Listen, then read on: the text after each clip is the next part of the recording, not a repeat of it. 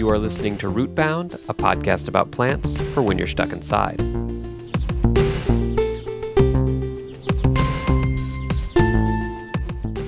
Rootbound gets support from tubers. Don't let other storage organs fool you. Tubers are the best way to store energy this winter. Tubers!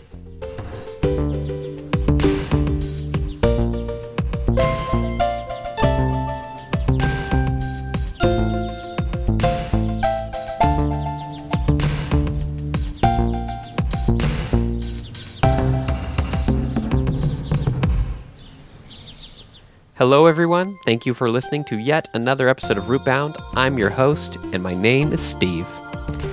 Now, each week on Rootbound, I invite a guest who comes on the show and shares with us all about a plant that means something to them, and then I share with the guest about a plant that means something to me. And through this process, we can all learn more about plants and learn more about each other. Now, before we meet our guest today, I wanted to talk a little bit about invasive species. Now, both of the plants we're going to talk about on today's show could be considered invasive species, and invasive species have come up quite a bit on the show in the past, and that had me thinking what really is an invasive species? And it turns out that the definition can be quite uh, nebulous, but there's a pretty good starting point over at the U.S. Department of Agriculture and they have a special section called the National Invasive Species Information Center, and you can find that at invasivespeciesinfo.gov. And I thought this was pretty interesting because the term invasive species was defined by the US government in 1999 in Executive Order 13112 by the Clinton White House, and it says that an invasive species is a species that is non native to the ecosystem under consideration and whose introduction causes or is likely to cause economic or environmental harm or harm to human health. Now, that's a decent definition, but there are some other things to consider there, like what is non native or what is native. That can be pretty fuzzy. Uh, what constitutes harm or likely to cause harm, so that also gets pretty tricky. So, another document I found on this uh, National Invasive Species Information Center is a document that is called Invasive Species Definition Clarification and Guidance White Paper. Total, I love like government documents that like go deep on like wonky topics like this. And this is a a seven page document that further clarifies the definition of invasive species and tries to give guidance on how to define a species as such.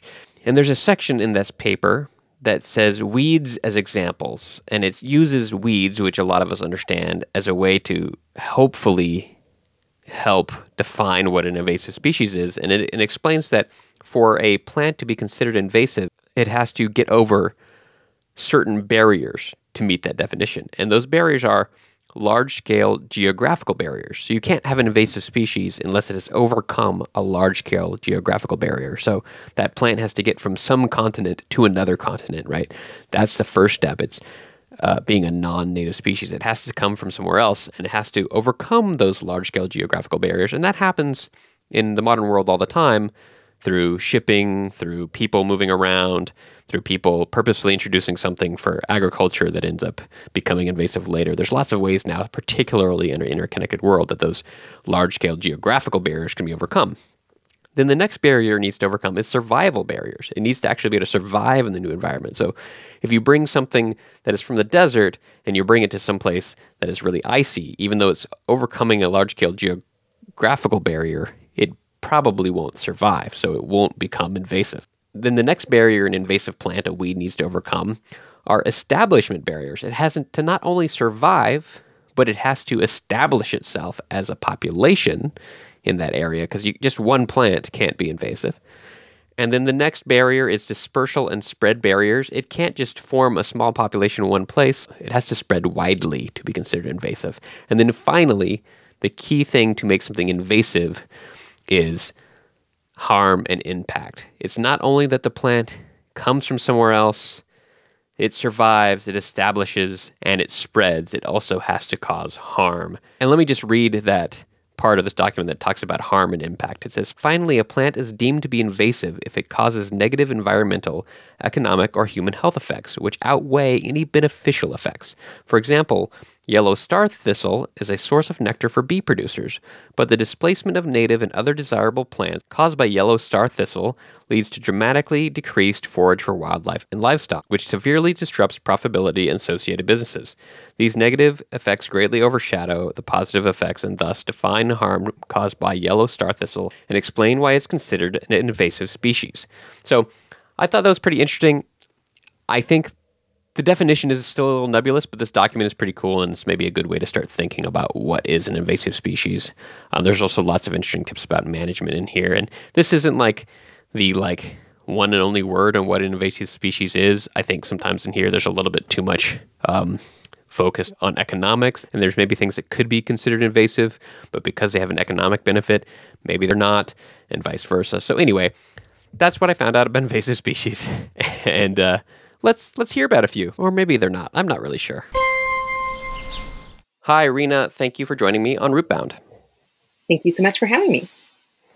Do you have a plant to share with us today? I do. What is it? Honeysuckle. Oh, very cool. Um, I have like one honeysuckle memory burned in my brain, but I don't really know much about the plant, and so I'm I'm excited to hear from it from you today. Awesome. Well, I can't wait to hear the story that's burned into your brain. It's not too it's not too like it's not a great story, but it's it's a little memory. it's a little memory yeah, that that I'll share for sure. Okay, should we start with that? Yeah, please. Well, then no, let's start let's uh, let's start with you. Why did you choose honeysuckle? Why is honeysuckle meaningful to you? Yeah, so when I was a little girl, my grandmother grew many things in her backyard in Kentucky, in Louisville, Kentucky. One of those, I think, happened maybe naturally. She had a fish pond and a deck in her backyard, and the honeysuckle grew across her deck and then onto her garage. And as a kid, this was so much fun. I even think it grew a little bit on her fence. Honeysuckle is one of those plants that can take over. yeah, yeah. Yeah. And which is fun for a little kid because you can just pick a zillion of those little flower things, the little pieces out of the flower, there's like a little green dot on the the white string out of the flower. And at the end of it, it has honey on it. And that's what the honey the hummingbirds go for. That's what the bees go for. That's what the kids go for. And so I would look for the little piece that had the green dot, and then you pull the little string out, and then you can lick the end, and it's sweet. Yeah, totally. So I'll, I'll say my memory now too. I had that memory too, and I feel like I haven't done this in like 30 years now, probably. Uh, yeah, and it's it's a really interesting thing, and I, I, I we had we had this we had this hedge around my whole like front yard when I was a kid, and I, I don't know if it was a full honeysuckle hedge or if the honeysuckle has just permeated the hedge, but I remember someone showing me that cool little trick of that you can pull out. I think it might be the stamen, maybe uh, if we're being botanical, but I'm not sure. And then for some reason, unlike most other flowers, the nectar kind of just comes out with it as a little drop, right? Is that is that this is just in my memory. I haven't thought about this for years, but and then you can taste the taste the nectar, and it's super cool. Yes, and from the research I did for this show, I did discover that there are 180 species of honeysuckle. Who knew? Oh wow! And that's pretty crazy. A hundred of them grow in China and 20 in North America. That's a oh, little wow. uneven. Yeah, yeah, yeah. Interesting, interesting. Do you do you have any clue which honeysuckle was growing uh, in your grandma's house? Yeah, I'm not sure. I obviously it's got to be one of the twenty, but from the pictures, it looked like the Japanese kind. So, so, the one little thing I do know about honeysuckle because we have a ton around my. I live in Northern Virginia. and There's a ton in this park around it, and I've used this app. There's this app called Seek. There's a few other apps like that where you can like scan a plant and it will like tell you what the plant is. It's pretty mind blowing. Definitely check it out. I've talked about it a few episodes. Um, it's like something in a Star Trek. You you open the camera, you put it on the plant, and it just tells you what the plant is, and it's and it's normally accurate. Um, and it said that the honeysuckle around me is the Amur honeysuckle, which would be like Eastern Russia, Asia honeysuckle. And and and and and like this was a, year, a few years ago. Looking up about it, it is like highly invasive in this area. And so I wouldn't be surprised if it's other places too. But who knows? Like, like I'm thinking about that now. Like, was the honeysuckle in my yard as a kid? Was it the was it this Amur honeysuckle, or was it something uh, more local? I haven't gotten it into like honeysuckle biology enough to tell the difference. But yeah, there is tons of honeysuckle. I haven't actually tried to pull the pull the little thing out of the flowers from the ones around though. I don't know why not. I mean, why why haven't I done that? I've even done that with my kids. And Yeah. The thing is, though, you have to be very careful because a lot of times there's bees. Oh, sure. I'm a beekeeper, so I don't care. I'll pet a bee. Yeah, it's no problem. I see a bee out in the uh, in the uh, in the wild. They they they don't care if they're out in the wild. Just give them a little pet on the head and then move on their way. yeah, I'm more of the let's find a cup if we're going to be outside and let it hang out there until we go back in. uh-huh. Yeah, yeah. The bees do love it though. It's I mean they love it the same reason we do. They're going for that nectar. Yeah, it's pretty crazy. And what else was I going to tell you that I discovered? Oh my gosh, so much. You can make tea out of it, which I actually want to try because apparently it's good for the common cold. It can So uh, lower from fever. From the flowers or from which which part? Yes, from the flowers. Oh, interesting. Oh, that's interesting. Um, I'm I'm googling that right now. I like to Google sometimes while people are talking because I've when I hear something I've never heard of, I'm like, I want to see a picture of that. Yes, honeysuckle tea is good for the common cold. It soothes and cleanses the airways. But the thing is is I think you can't like boil it too long. You need to boil the water, put the flowers in, and at most it said like an hour of soaking.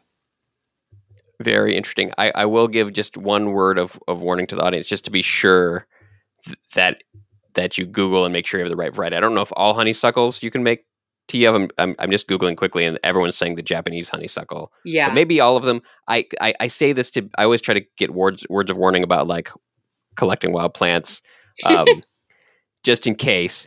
But I do know, for example, the berries of the honeysuckle when they turn into berries are poisonous.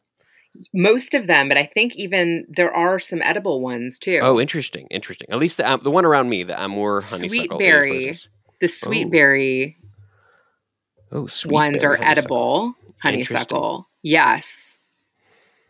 So, audience, And- do do your due diligence and make sure if you're going to try anything with honeysuckle that you have the right variety. It's not on Yes. us. It's not on us. To, to- Also, the the, wrong one. European fly honeysuckle can cause vomiting, diarrhea, and abdominal pain. So those would be the kind you don't want to use. that that's a good a good point. Yes, indeed. Why is it called the the fly honeysuckle? Is that's a weird name. Yeah, anything with flies, Mhm. I have like a trigger warning for. I'm not into Okay. flies. Yeah, yeah. Well, if you had to choose flies or bees, Ooh, probably flies, just because they oh wow, don't interesting. sting. But I really don't like flies. I'll I'm I'll tell you. of bees. So I'll, I'll give you something to assuage your fears of bees. This is a non-plant related thing, but but as a beekeeper, I feel like sometimes I have to do this duty uh, for the audience and for you.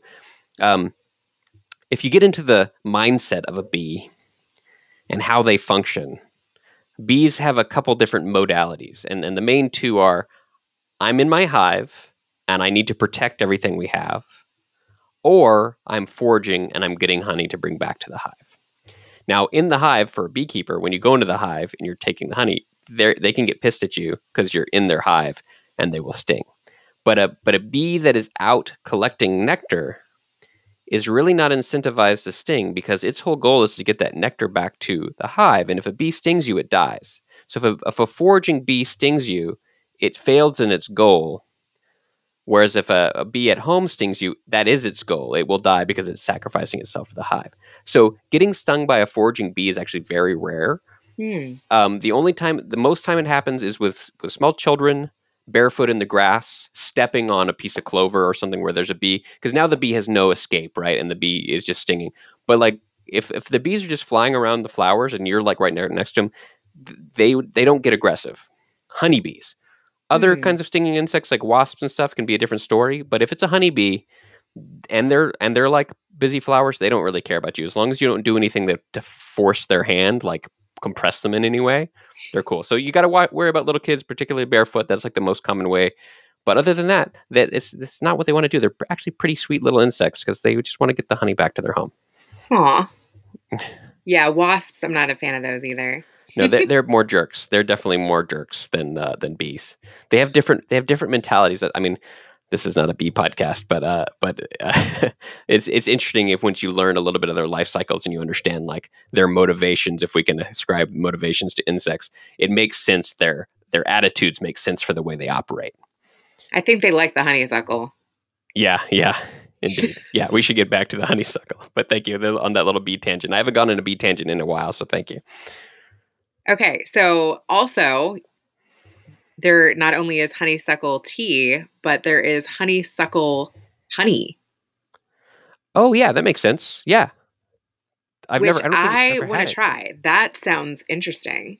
I imagine. Yeah, I wonder where you could uh, get that because you would need to have like a a place that had a ton of honeysuckle where the bees were being raised. But yeah, that's cool. You, have you seen like where people found, sell it? Like in Italy, I think that's mm. where I hmm. saw that it was being made. That makes sense. Oh, that yeah, I should look into that. That sounds super cool. It's also known as a laxative, a diuretic, and an antioxidant. Cool. yeah. Okay. So honeysuckle. Oh, yeah, it's in southern. Honeysuckle honey is produced in May when bees collect the honey and it's made in southern Italy. I wrote that down. That's oh, oh cool. oh, very very fascinating. Uh, yeah, those like specific, uh, like, uh, what's the words like single origin nectar honeys are a pretty cool thing, and they're like like you'll get in, um, certain places where they're growing a specific crop and there's enough of it that the bees will only predominantly be collecting honey from that crop. You can get the different uh, styles of honey based off of different nectar sources and the honey will be look incredibly different different colors from like a dark dark dark brown all the way up to super light almost clear. You can have different consistencies. I got some some honey once in romania that was sunflower honey. Oh my gosh and, it, and it's and it just is naturally um, like like a solid like crystallized honey. Like it doesn't ever become a liquid um, and so, like, yeah, that's a pretty cool thing. But I've actually, for some reason, never heard of a honeysuckle honey, and uh, I'm, I'm going to look out for that the next time. Yeah, it's pretty um, light in color. I yeah. think one is like a lightish yellow, and the other is almost white, like you were describing. Mm, mm-hmm. Cool. Yeah, those really like fine, almost clear honeys are are are pretty rare. Yeah, that's cool. Yeah, and it looks kind of like spreadable, even you know, like in the raw form. I was like, oh, ooh, that could yeah. be good, like on toast or something. Mm-hmm. Awesome. Yeah, that's cool. That was interesting. And here's something interesting. I always like to see if there's like a song mm-hmm. about different things. So I typed in honeysuckle, and have you heard of Addison Grace? She's like a 20 year old indie pop singer songwriter. No, I haven't, but yeah, that's yeah. I She's pretty popular on YouTube. She's got 199,000 subscribers. Oh my and gosh. her song Honeysuckle has got 147,000 views. So you can check. Oh wow! Uh, do you, it, how was it? Did you listen to it? Yeah, it was cool. It was kind cool. of like an emotional song. I don't know why she called it Honeysuckle. okay, well, yeah. That's cool. I'll, I'll, definitely check it out. I always, uh, that's not, I literally do that on every episode for every plant. I try to see if there is a cool song related to that plant. So I'm definitely thank you for for giving me that info ahead of time. Yeah, I was like, ooh, this is a popular one. Yeah, she's got like five million, I think, total listens to her music, so she's wow. pretty popular. Oh, I'll check. I had out. never heard of her, and I discovered her because of Honeysuckle. Well, that that's also a great way to discover music as well. I've had that experience I, with this show as well, like finding really cool music related to songs that I've never heard of. So, yeah, I'm going to check that out. That's crazy, right? Yeah. Um, do you have any other fun facts or dazzling details about honeysuckle? Yes, I actually read. Oh, look, Bartender's Guide to Foraging Honeysuckle. I read that if you boil the tea too long, it be- it becomes bitter and not. Mm, that makes sense. Yeah, you could like break down. I wonder if there's like any drinks with honeysuckle. Like, yeah, that's a cool idea. I'll definitely Google that and put some in the show notes. Some if there's any cocktails related to that. Yeah, cool. cocktails with honeysuckle. That would be cool. Yeah. Oh, it pairs well with citrus, mint, sage, peaches, strawberries, and other florals such as elder flower and rose. Hmm. That's cool. Yeah, I I'm definitely next year. I I so one thing that I talk about probably too much on this podcast is I make mead because I'm a beekeeper. I make a lot of mead, which is honey wine. But I've been experimenting with mixing things into it. So I've started adding certain flowers to the mead while it's brewing. and I think next year I'll have to do some honeysuckle mead. That sounds that sounds great. Oh, there's a honeysuckle syrup with fizz and a spritzer, a Collins instead of honey, a bee's knees cocktail with gin, suck my honey cocktail, or tequila, whiskey, brandy, or rum. That sounds crazy and interesting. Yeah, I'll, I'll definitely have to give that a shot. Never heard of that.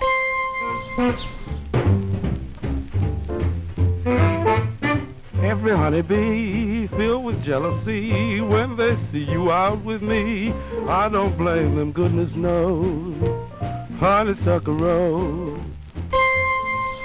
Uh, oh, well, thank you for telling me about honeysuckle. Do you mind if I share a plant with you? Yes. Wonderful. So this plant, I don't. Do you, do you have a lawn? Yes.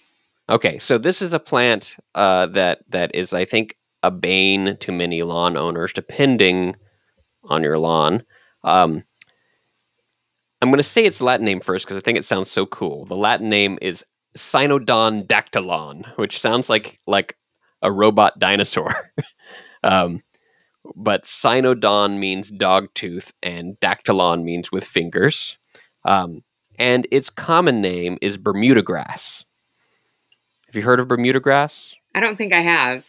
Okay, so Bermuda grass is this very common uh, lawn weed. I know I have it in my yard, and that's why I chose it as something that's important to me because it is it is like a weed that I fight all the time in my yard. Um, it it grows very rapidly. It spreads through these um, through these like one of the other names for it is wiregrass because it spreads by sending out these kind of like long threads across the ground where that have like these little. It almost looks like green barbed wire because it's like this long thread with like little green things sticking out of it. And and I now know that those are called stolons. That's the, the botanical term for a plant, kind of like a, a strawberry does that too. It, it has this wiry, you know, um, things to how it spreads. Um, it also spreads via rhizomes, which are essentially the same thing as the stolon, but underground. So it's spreading above ground, it's spreading below ground, it's spreading very deep. And that means when you find it pulling it out, sometimes you'll pull one of those threads and it just like keeps coming out of the ground because it's like very long. And so it's really hard to to like to fight. And so one of the things I like to do with this podcast is like take another look at the plants that are maybe not my favorites in my lawn. I, did that with a with a different uh, lawn weed a, a few uh, episodes ago, and so let me. I was like, let me look into Bermuda grass, and it was quite the journey.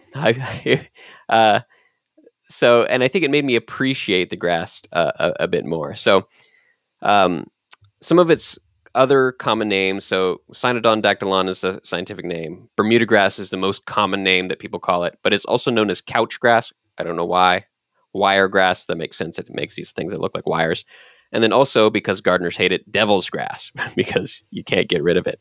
Um, but I also learned, and this is kind of an interesting like dichotomy, that is also very commonly used turf grass.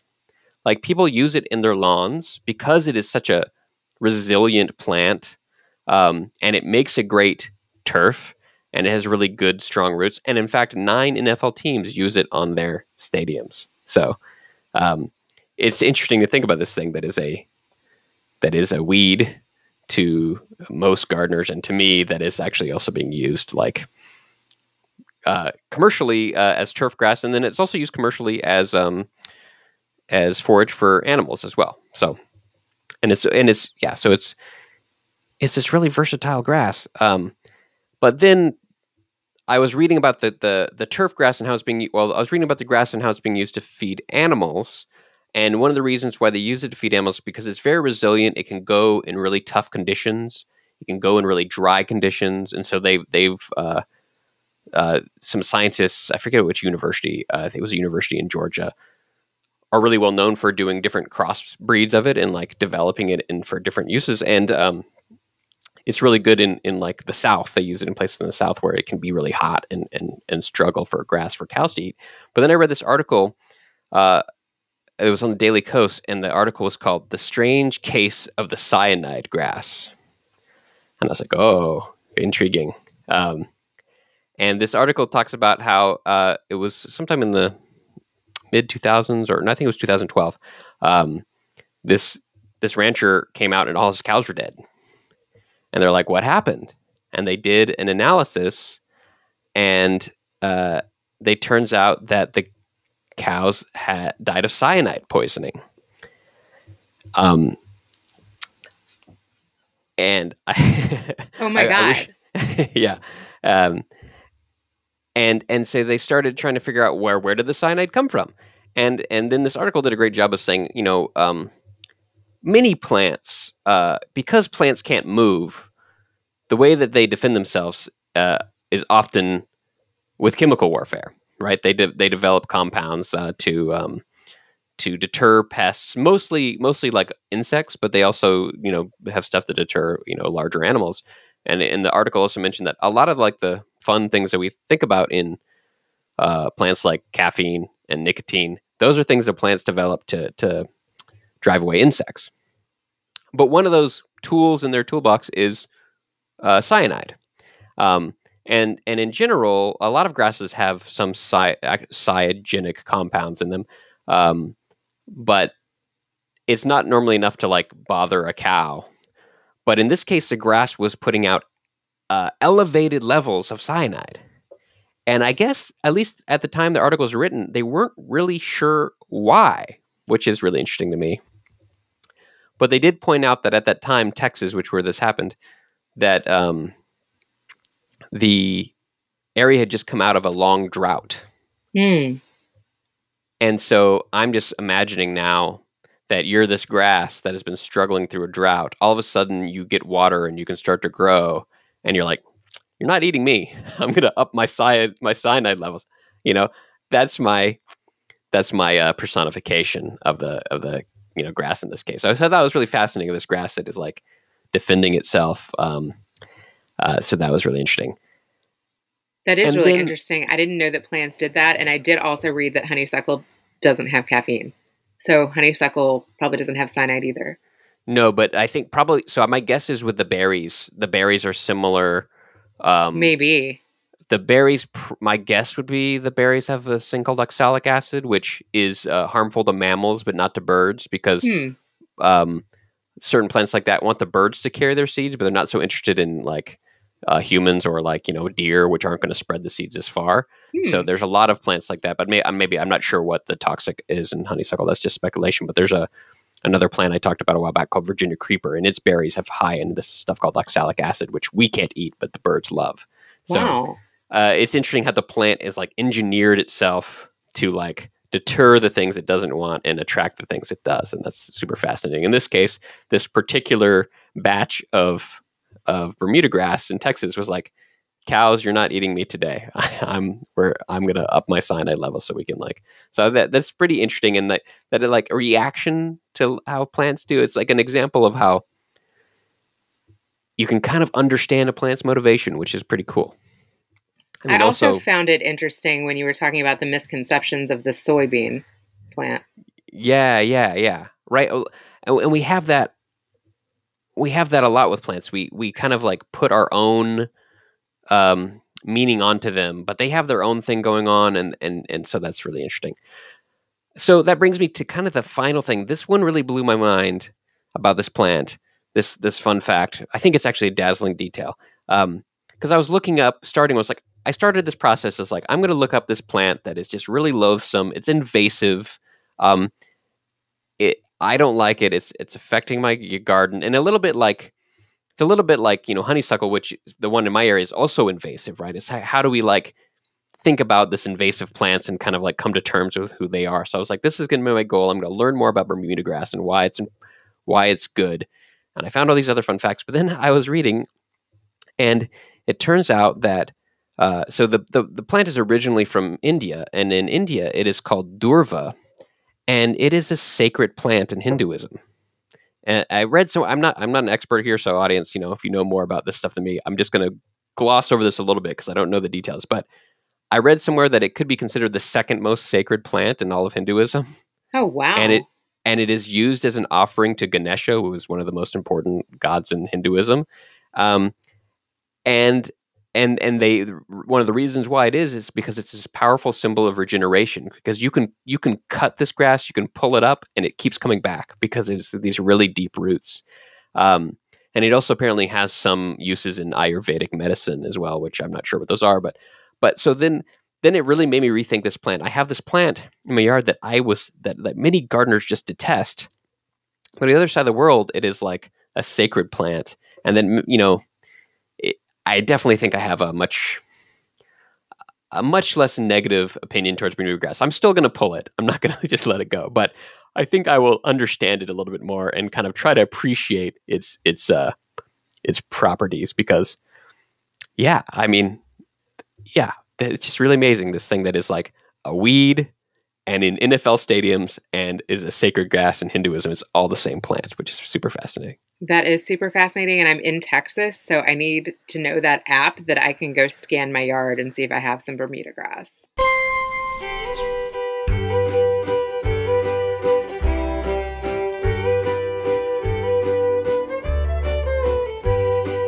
You know, one of the things that I really enjoy about this podcast, besides just learning new fun facts and dazzling details about plants, is all the other fun facts and dazzling details that I learn in pursuit of learning things about plants. And this is a good example. This song is called Bermuda Grass Waltz and is performed by an artist named Ray Campi, who was known as the King of Rockabilly. So I was unaware of the King of Rockabilly until I started Googling about Bermuda grass. But this song wasn't written by Ray Campi. In fact, this comes from an album that's a tribute to another artist whose name is Jimmy Heap, and he was in a band called Jimmy Heap and the Melody Masters, and they were the original writers of the song, which I can't find that original recording. This is the Ray Campi version, but I was unaware of Jimmy Heap as well until I started looking into Bermuda grass. And on that topic of Bermuda grass, after I did my research and kind of went down this rabbit hole in Bermuda grass, I was talking with my friend Anwesha. You'll remember her from episode 6 when she talked about mangroves. And she had this story to tell that I think just exemplifies that duality of Bermuda grass, how it is considered a weed by some people, but in some places it's also considered a sacred plant. And I think that's just very fascinating, and I think something to reflect on. So I'll leave you with that story from Anwesha.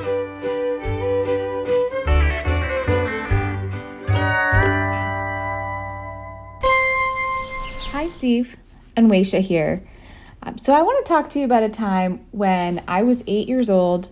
Uh, I was living in Florida with my parents, and my paternal grandmother came to visit from India. Um, and she actually lived at the time and, and did for many years after that, um, lived in a very, very remote village in India. Um, near West Bengal, um, but it, it, had didn't have electricity, it didn't have running water. Um, so you know her her whole worldview was very different from ours, um, and and of course you know everything was new to her in America. It was um, her first time visiting us, and so. You know, we, we became really good friends, and I would spend hours talking to her sort of after school every day, and she would sort of marvel at everything that I had to say. And I would marvel at everything she had to say. Um, anyway, getting to the point here, we would go on walks sometimes um, in the evening and we'd go walk around this pond. It was sort of a retention pond in our neighborhood. Um, and she would point out all kinds of plants that were familiar to her, which I was surprised by, and I'm actually even more surprised now that I'm an adult. That you know, given the the difference in geography, that she knew some of these plants, but in particular, she she she's she's very religious, and she she would point out plants that were important to us in Hinduism. And one of them she pointed out was durva, or in Bengali, she called it dumpoghash. So kash is grass, um, and durva is durba. And so it's it, it's a it's a type of grass that you know was growing plentifully by the retention pond. And she would pick it and show me what it is and sometimes even take it home. And it's used in in all kinds of uh, religious ceremonies and pujas and in fact even in weddings when you know the bride and groom are blessed by their families. There are two things put on their head this grass and um, rice with the hull still on so you know uncooked un you know, uh, unprocessed rice that has the hull on it. And that's sort of the ultimate blessing that's given um, by elders in the family to to the bride and groom or, or, to anybody that's being blessed in any kind of ceremony. So um, my grandma is a wealth of knowledge on all kinds of plants and vegetables and you know she actually managed all of our farmlands back in the village so she had a deep knowledge of all kinds of vegetation. But that was one that i do remember her pointing out to me and picking and taking home um, from the retention pond in our oldsmar neighborhood in florida. My guest on this episode of rootbound was Reena Friedman Watts Reena is the host of the Better Call Daddy Show, a fun and thought provoking podcast which you can listen to at bettercalldaddy.com. If you like Rootbound and you'd like to support the show, you can find out all the ways to do that at rootboundpodcast.com slash support. Rootbound is hosted by prolific Bermuda grass gardener Steve Ellington. Music by Christian Kriegescota. Fake ads by David Lonnie. You know, Rootbound is a podcast about plants for when you're stuck inside, but if you can go outside, go into your garden and consider the weeds. Are they invasive? Or are they perhaps sacred? Rootbound gets support from tubers. Don't why that sounds weird. Tubers. Tubers. Storage organs.